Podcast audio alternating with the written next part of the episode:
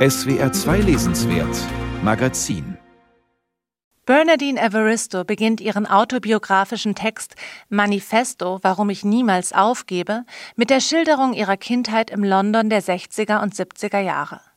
Dabei entwirrt sie die Fäden ihrer Familiengeschichte, die von England, Irland, Nigeria und Deutschland bis nach Brasilien reichen. Evaristos Eltern, das war eine Liebe gegen alle Widerstände. Die Mutter entstammte einer englischen Working-Class-Familie und hatte sich dank Bildung in die Middle Class hochgehangelt.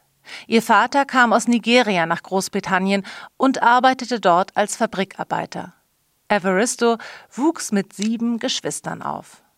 Von ihren Eltern schaute sich die Autorin das politische Engagement ab, die Zivilcourage und den Eigensinn.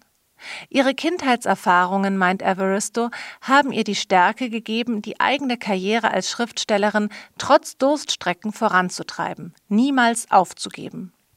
Denn der Hass, der Bernardine und ihren Geschwistern aufgrund ihrer Hautfarbe von klein auf buchstäblich entgegenschlug, war enorm. Meine Familie ertrug die Hänseleien von Kindern, die dabei die Rassismen ihrer Eltern nachplapperten, ebenso wie die gewaltsamen Angriffe von Rowdies auf unser Haus, die uns so regelmäßig die Fenster einschmissen, dass wir schon beim Ersetzen der Scheiben wussten, sie würden bald wieder zertrümmert werden. Als Kind wird man von einem solchen Maß an Feindseligkeit tief getroffen, ohne dass man es reflektieren oder formulieren könnte. Ein Kind muss sich sicher fühlen können, es muss sich zugehörig fühlen, aber wenn es schon abgeurteilt wird, bevor es auch nur ein Wort sagen kann, stellt sich dieses Gefühl nicht ein. Mit der Zeit legte ich mir ein Kraftfeld aus Selbstschutz zu, das mich bis heute umgibt. Evaristo zeigt ein rassistisch-klassistisches England, weit ab von Downton Abbey-Verklärung und swinging Sixties-Klischees. Das London ihrer Jugend ist ein spießiges, miesepetriges und teils hochaggressives Pflaster.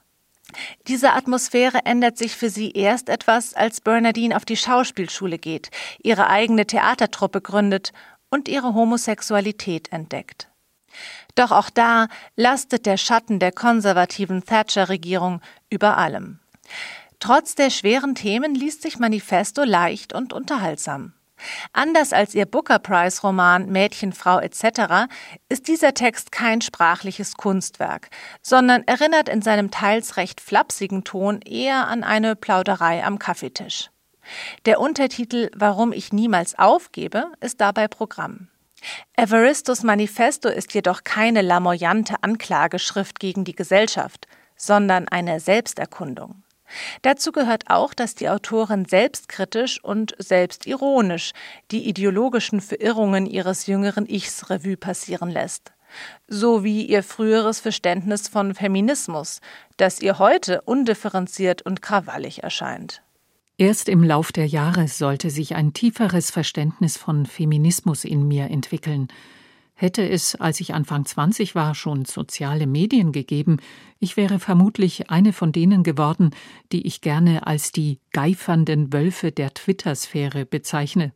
Ich hätte mich auf alle gestürzt, die mit meiner politischen Haltung nicht übereinstimmten und keinerlei Differenzierung zugelassen. Ich war wütend auf die Ungerechtigkeiten der Gesellschaft, unerschütterlich in meinen politischen Überzeugungen und saß moralisch auf dem ganz hohen Ross. Auch in Mädchen, Frau etc., ihrem Roman über die Schicksale zwölf schwarzer Frauen in England, erzählte Evaristo undogmatisch und zeichnete ein differenziertes Bild von Menschen, die Opfer von Diskriminierung und Gewalt sind und zugleich selbst Täter sein können. Schwarze, die andere Schwarze wegen ihres Akzents ausgrenzen und vorgebliche Feministinnen, die sich wie Patriarchen aufführen. In einer Zeit, in der beispielsweise oft pauschal gegen alte weiße Männer ausgeteilt wird, liest sich Evaristos fein austarierte Sozialanalyse, ihr genauer Blick auf Mechanismen des Machtmissbrauchs in unterschiedlichen Paarkonstellationen und Communities erfrischend und erhellend. Manifesto ist eine fast schon altersweise Autobiografie im besten Sinne. Hier schreibt eine 60-jährige Frau, die mit Gelassenheit auf die Dinge blickt und trotzdem noch staunen kann. die sich von keiner gerade angesagten Meinung mehr vereinnahmen lässt und die dennoch eine glühende Kämpferin gegen Rassismus und Diskriminierung jeglicher Art geblieben ist. Verlockend ist, was die Autorin im Mittelteil über ihre Herangehensweise ans Schreiben und ihr bisheriges, noch nicht ins Deutsche übersetzte Werk berichtet.